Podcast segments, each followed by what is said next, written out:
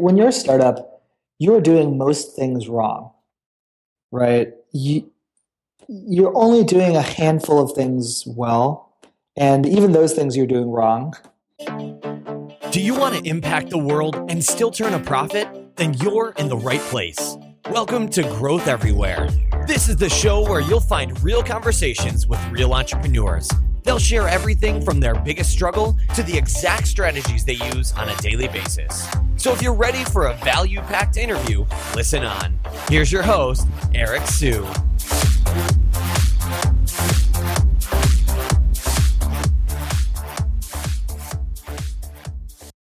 How many of you have experienced making a bad hire or had bad hires on your team? I personally lost over $840,000 on just one bad hire alone. So that's why I'm doing a free class called the five secrets to avoiding bad hires that can cost you $50,000 plus each.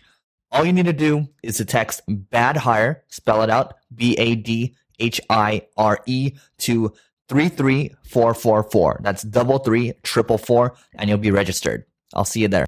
Hello, everyone, and welcome to this week's edition of Growth Everywhere, where we interview entrepreneurs and bring you business and personal growth tips. Today, we have Matan Griffel from One Month, formerly known as One Month Rails. And. Matan is the co-founder and CEO of it's a Y Combinator back company. Again, it's called One Month, uh, mm-hmm. the for dummies of online education. He's also mm-hmm. the NYC ambassador to Sandbox Network, a collection of young leaders around the world, and is one of Forbes 30 under 30. Matan teaches and advises on growth hacking, online education, and learning to code.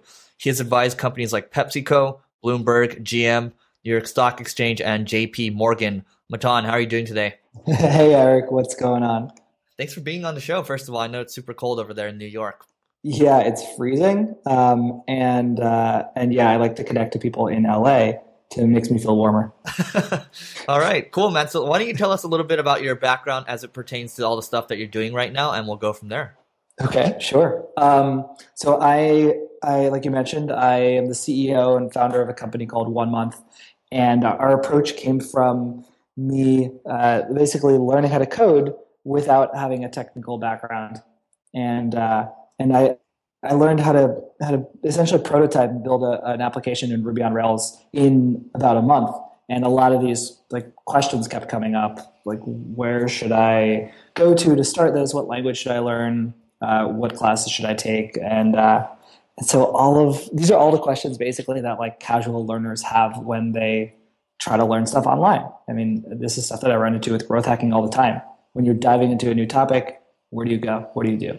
And so that's one month kind of spawned out of that. That was our approach, and, and we wanted to solve that problem that no one really else was solving before. And so the whole model is just like online videos, 15 minutes a day for 30 days, and you're able to actually build something and get results. Interesting. So you started with the Rails. Uh, you, you, started around Rails first, and you decided that yeah. this model works for other types of uh, topics as well. So what other topics are you guys offering right now? We have seven other classes right now. People, students are learning how to code with like web applications, so Ruby on Rails. Uh, mobile apps. We have an iOS class with Swift. We have a payment processing class. Uh, we do a growth hacking class called One Month Growth Hacking. We've got web security. We just released programming for non-programmers, which is for people who like work with developers or want to become more technical, but don't necessarily want to learn how to code. And uh, and tomorrow we're going to release a content marketing class, nice. which is taught by the like amazing, smart Sarah Peck, who's been doing like storytelling and content marketing for companies for like the last you know bunch of years. Um, so it's really just it's a focus on business and technology generally. Got it. Okay, that's really cool. One month content marketing. Wow, that sounds interesting. So, I mean, what yeah. what results have you seen from from your courses so far? Any case studies?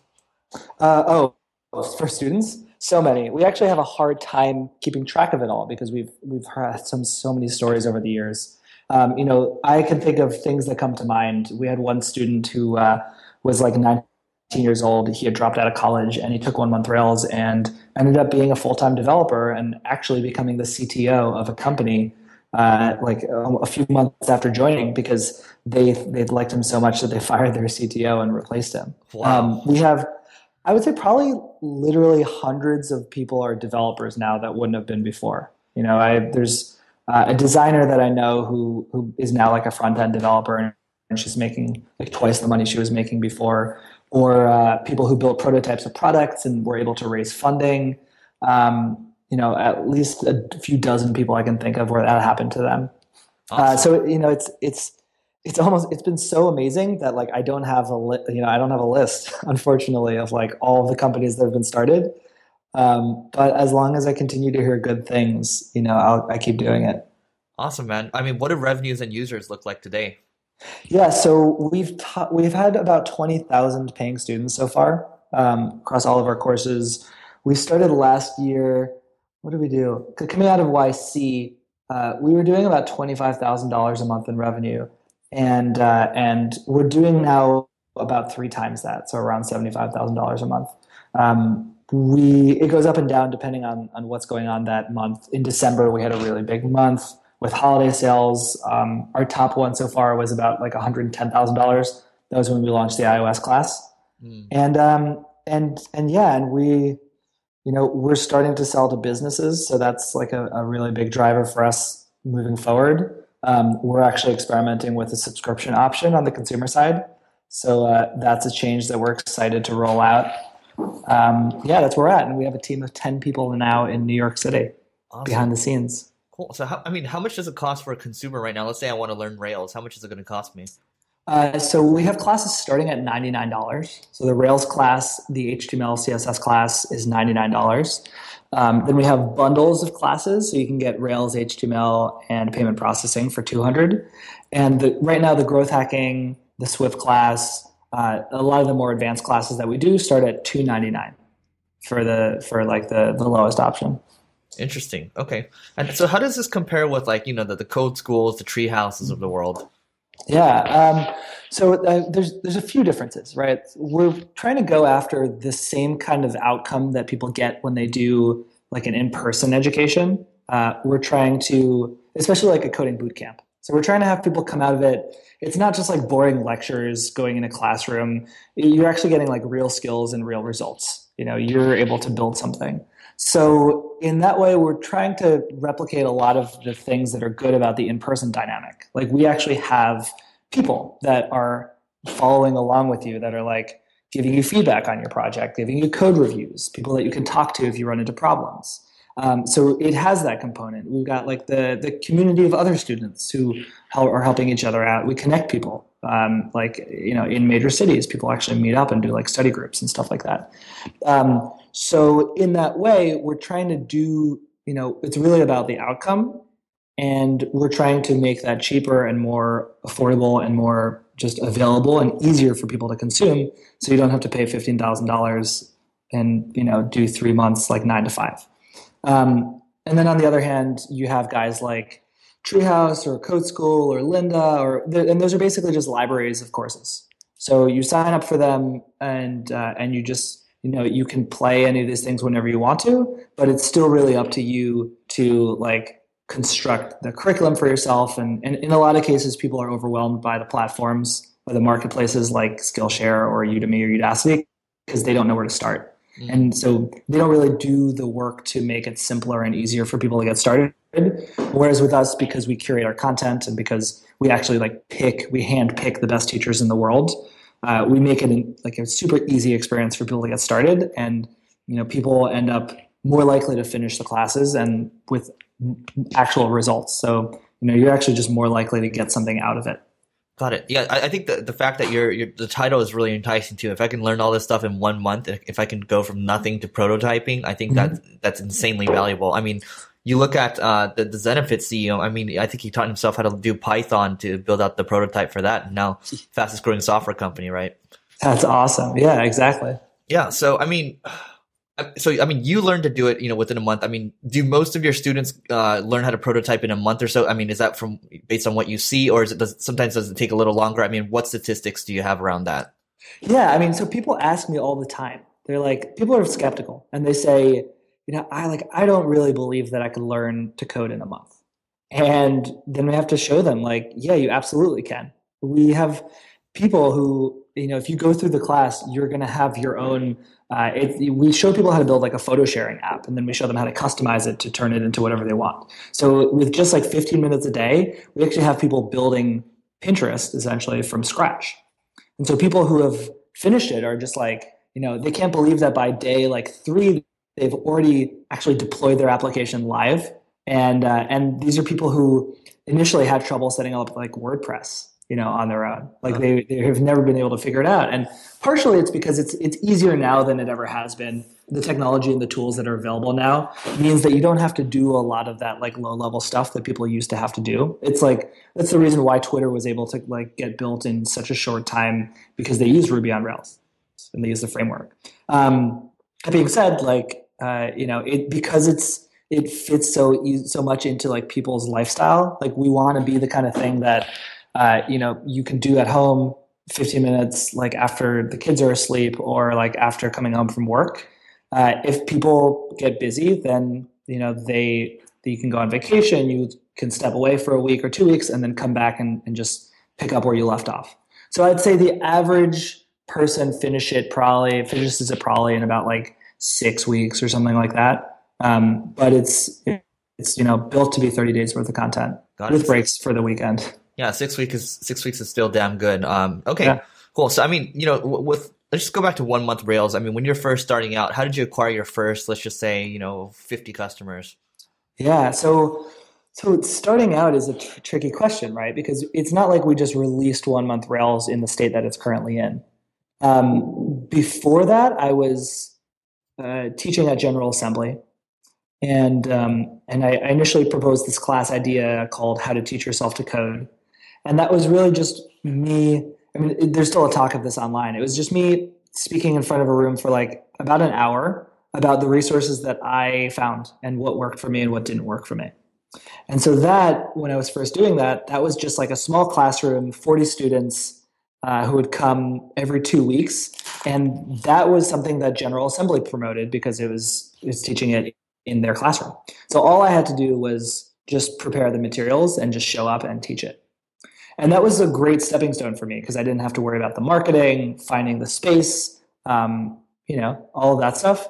And then slowly, as it sort of evolved, I stepped up to um, to you know that would start selling out week after week, and and this I put the slides for that online. So the slides for that I think have been viewed over like hundred thousand times at this point. Um, and uh, and then finally, I ended up doing the class on Skillshare, as like a longer, more extended class. That that was the first version of one month Rails. Was where it was actually designed to be a month and to show people how to build an application instead of just telling them what resources to go to. And that because it was on Skillshare, they promoted it on their homepage and in their newsletter. Um, and uh, and so you know along the way, I really kind of piggybacked off of whatever was available. Um, I think it. I never really expected it to be as big as it was, and I don't think a lot of other people did either, because it also happened to tap into something that people really wanted to do and like really wanted to learn. So it, it, even when it was on Skillshare, it was still you know the biggest class there by like a multiple of ten or twenty. Wow! Um, even though the other ones all had access to the same kind of thing, uh, but it was you know it was just the kind of thing that was I think I got lucky. It was the right place at the right time. So it sounds like, I mean, if you're doing like anything in the online education world, there's all these platforms out there. You're talking about General Assembly, Skillshare. Yep. I mean, there's yep. um, Udemy and things like that. So it sounds yep. like starting out, you can just piggyback off someone else, and then you can, you know, eventually become your own thing, right? Totally, and I think you should, right? Because there's so much to learn up front that if you have to tackle everything, uh, you're just going to get overwhelmed. And you, you know, when you learn, you really have to focus. And so you don't, you shouldn't have to worry about finding a physical space or even doing the marketing the first time you do the class so I, I, I definitely used Udemy. I used, uh, know, I've, I've used almost all of like the learning platforms eh, to teach. That's interesting. So, I mean, you know, let's just use me as an example. You know, my product, we're planning to sell it for as a more high ticket item. You know, let's just say starting at a thousand dollars, right? When sure. you go to like a Udemy or a Skillshare, you know, you're probably not going to get be able to get those prices. So, I mean, sure. my question to you would be: when you're starting out with one month Rails, did you have the same pricing? And then, you know, when you moved over to your own thing, did you keep the same pricing? No, we actually increased it. So when we were on Skillshare, the class was forty dollars, or it was actually twenty dollars. It was discounted from forty dollars. Um, we then did the second version of the class for forty nine, and then eventually we moved up with the third version to ninety nine dollars. And that was that was partly because you know it's one thing to use someone else's marketing channels, but when you're on a platform like Skillshare or Udemy, a lot of the, the lifetime value that they're getting from the consumer comes from taking other classes. Right. So once you start doing your own class and doing your own marketing efforts, you know the that's not necessarily going to be profitable for you right? Mm-hmm. For them, they can spend more than the cost of that one class because they know you're going to take more classes. Um, so when you're doing stuff individually, you almost have to increase the price so that you can do like paid advertising or, or you can do anything else that's going to get you to it. Um, and we did price testing as well just to find the ideal price point. Got it. Okay, cool. And I, th- I think I'm still a customer. I, I think I paid the, t- the twenty dollar fee, so uh, thank you for yeah, that. you, yeah, you are. cool. Um, all right. So, what's one unique thing you guys are doing today to acquire more customers? Oh, unique stuff that we're doing. Um, let's see. Let me run through what's working. Well, retargeting is not unique. Podcast advertising is fairly unique. You don't see too many startups doing it, um, but it's working really well for us. Uh, we're doing a lot of pre-launches of classes. So before we even create a class, we start to get the page up and, and start to collect emails for people who are interested in it, and that helps us then prioritize which classes we work on next, the ones that get the you know the highest signups.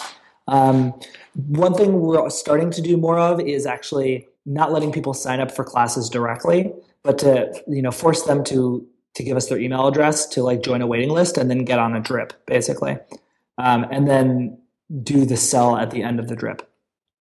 Um, and in doing that, we get a little more predictability, more leads coming in, and so we'll know like if we get hundred people signing up today, uh, you know, a week from now, ten of those people are actually going to sign up to take the class. Um, uh, what what other kind of stuff we're doing? We're putting webinars and stuff like that into it. Um, initially live webinars, but eventually recorded webinars.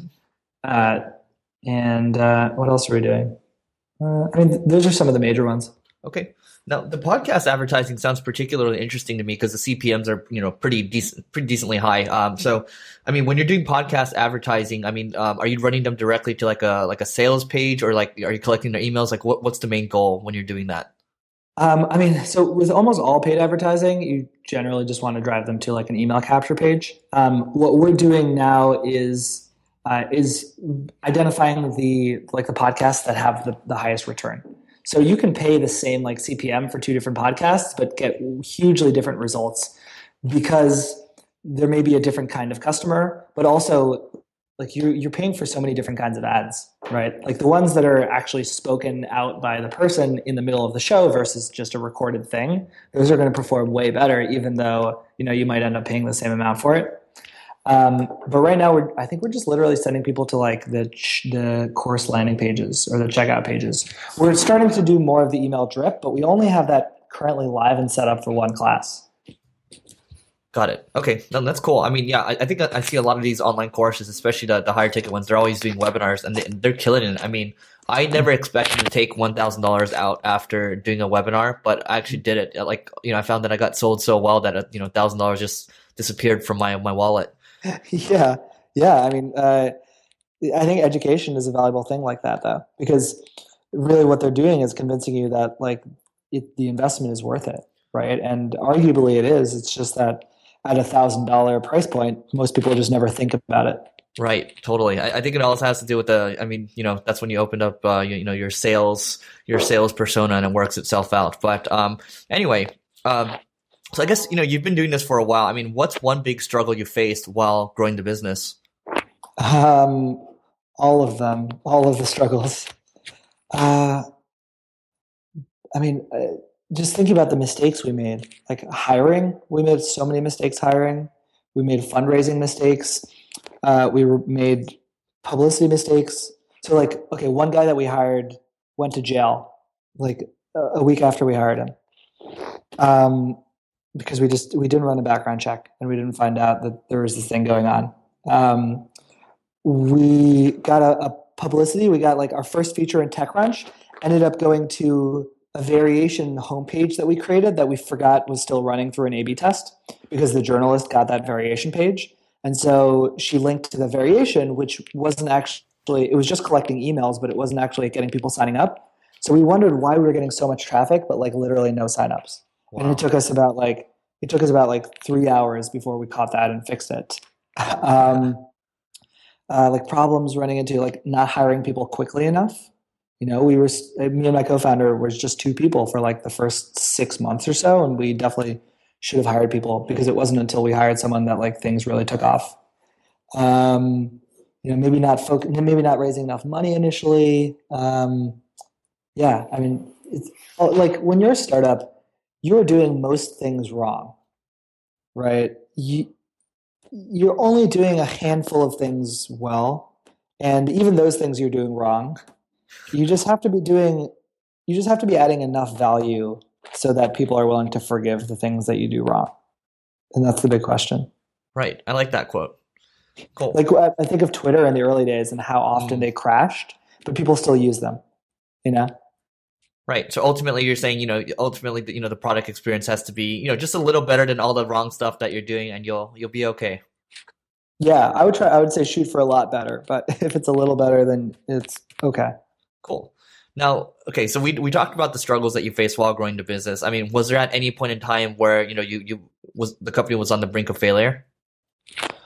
Uh, brink of failure. Well, before the Skillshare class happened, I, I was down to the last two hundred dollars in my bank account. Wow. I almost, you know, I was like reaching out to people, to mentors of mine, to ask them, you know, if if they knew of any jobs that I could take. Mm. So the company almost didn't exist there. And then a week later, the class had like uh, we were getting hundred signups a day. So I think the class had like one and a half thousand and, and suddenly I had like ten or twenty thousand dollars in my bank account. It was the most money I'd ever had in my life. And I was like, holy shit.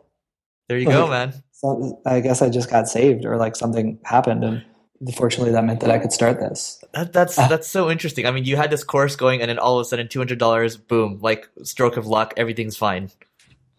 Yeah. Yeah. I mean it like how close it got was crazy. And I mean, I guess when you look at us going through Y Combinator, like we ended up with this really gorgeous growth curve of how we did month over month, but that barely happened. Like all of our growth in the last two months of YC came from a LinkedIn blog post that a friend wrote that was on the influencer network and a TechCrunch article that came out like just before demo day, the month, the last month of it.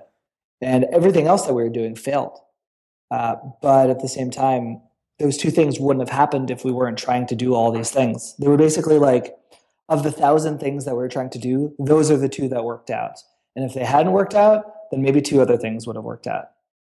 Yeah, I think it's all a matter of. I mean, you know, you had the stuff going already, and you just keep, uh, you know, chipping away and pounding away at the at the rock until some, you, you know, you ultimately you figure something out. And luckily, you figured something out there. So yeah, I'm glad that uh, glad that it worked out. yeah, me too.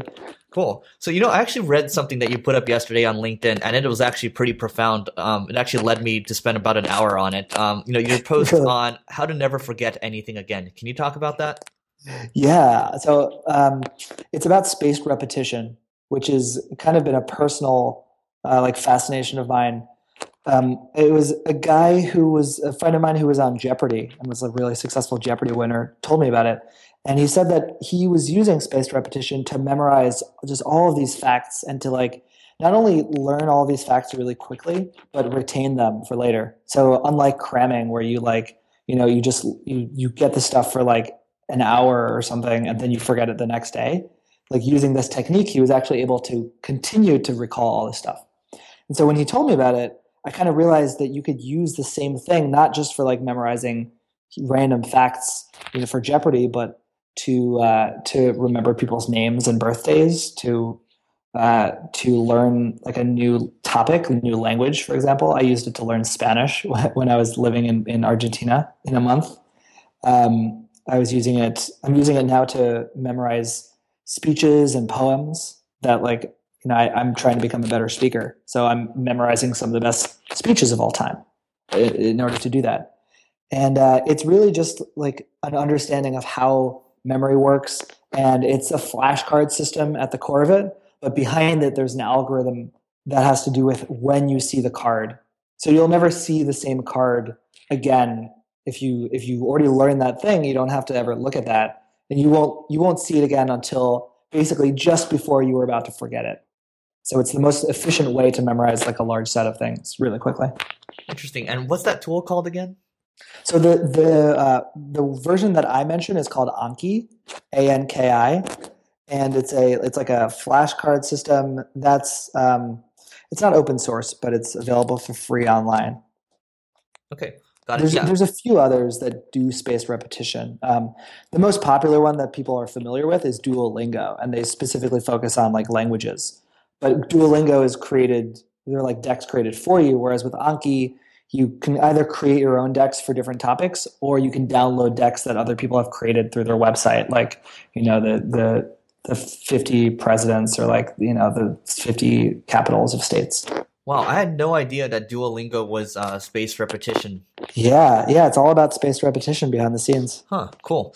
Okay. So, yeah, I mean, I think what we're going to do is we're going to drop that your blog post in the show notes. I mean, because ultimately Totally. it links out to other um, other Yep. you know, really helpful uh, blog posts on how to actually use Anki um, and, and set it all up. I mean, it really fascinated me in the first place because I mean, there's so many different things, right? Um, you know, you talked about language, I'm learning to code, things like that. Um, Yep. I mean, it's just hugely. I think it's a massive advantage if you learn how to do it. So, thanks for that. Totally. Okay, so what's one piece of advice you'd give to your 25 year old self? Let, you know what? I know you're a little younger. Let's say 21 year old self. um, yeah. Okay. What's one piece of advice that I'd give to my 21 year old self? Um, man, it, it's tough to say, right? Because when you look back, you you you forget about the worries and the anxieties that are plaguing you because you look back at your young self and all you see is like how much free time you had, right? So the first thing that came into my head was like use your free time while you have it. Like uh, you know, dive into something deep and super explore it and like shut yourself off from the rest of the world because you still can because you don't have the responsibilities of like you know a job or a family or kids. And and I, I don't have those things now but I have like a company. And uh, and I you know I know I would love to build a mobile app and and like I'm not doing that right now just because uh, like running the company is taking up the majority of my time. So to just like look back and to let myself become obsessed with things and to let myself really dive into them and and explore more things I think uh, I think is what I would want to do Okay, great.